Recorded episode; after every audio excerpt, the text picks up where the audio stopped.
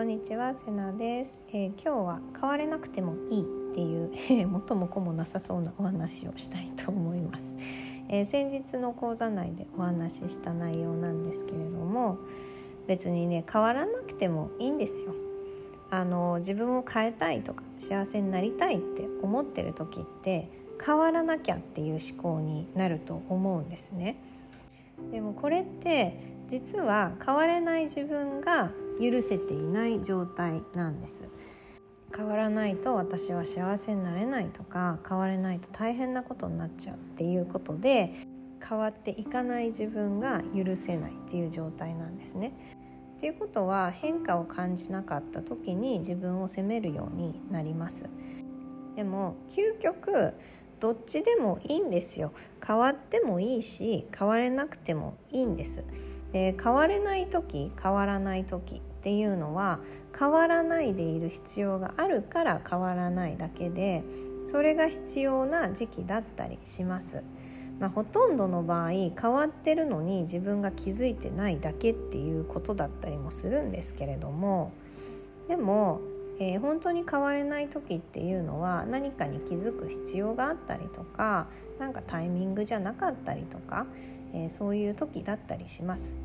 で不思議なのは変われなくてもいいって自分に許可を出してあげると変わり始めるっていうことが起きてきます。でこれどういうことかっていうと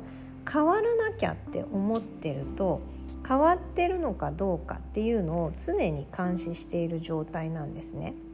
でさらに変わらなきゃやばいっていう不安から来てるから変わっていない部分にフォーカスがいっちゃうんですよ。なので結果変わってないところばっかり目についてしまって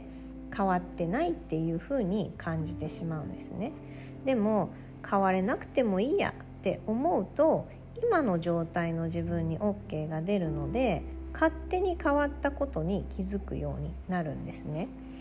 これ何が違うかっていうと変化に対してのハードルがめちゃめちゃ下がってきます。えー、変わらなきゃって思ってる時っていうのは大きな変化を求めてしまうがために小さな変化っていうのを見逃していきます。で小さい変化は起きているのに自分が思うような変化が出ていないからえ全然変わんないじゃんっていう風になっちゃうんですね。でも変わらなくてもいいやって思うと別に変われなくてもいいっていうのが、えー、根本にあるのでちょっとでも変わればあなんか変わったなっていうふうに気づけるんですよね。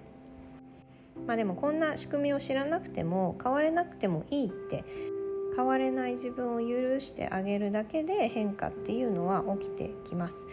変われる自分しかダメってやってる時点でだいぶ自分に厳しいんですよね変われなくてもいいし分からなくてもいいしできなくてもいいし続かなくてもいいこういうふうに思えていますでしょうか？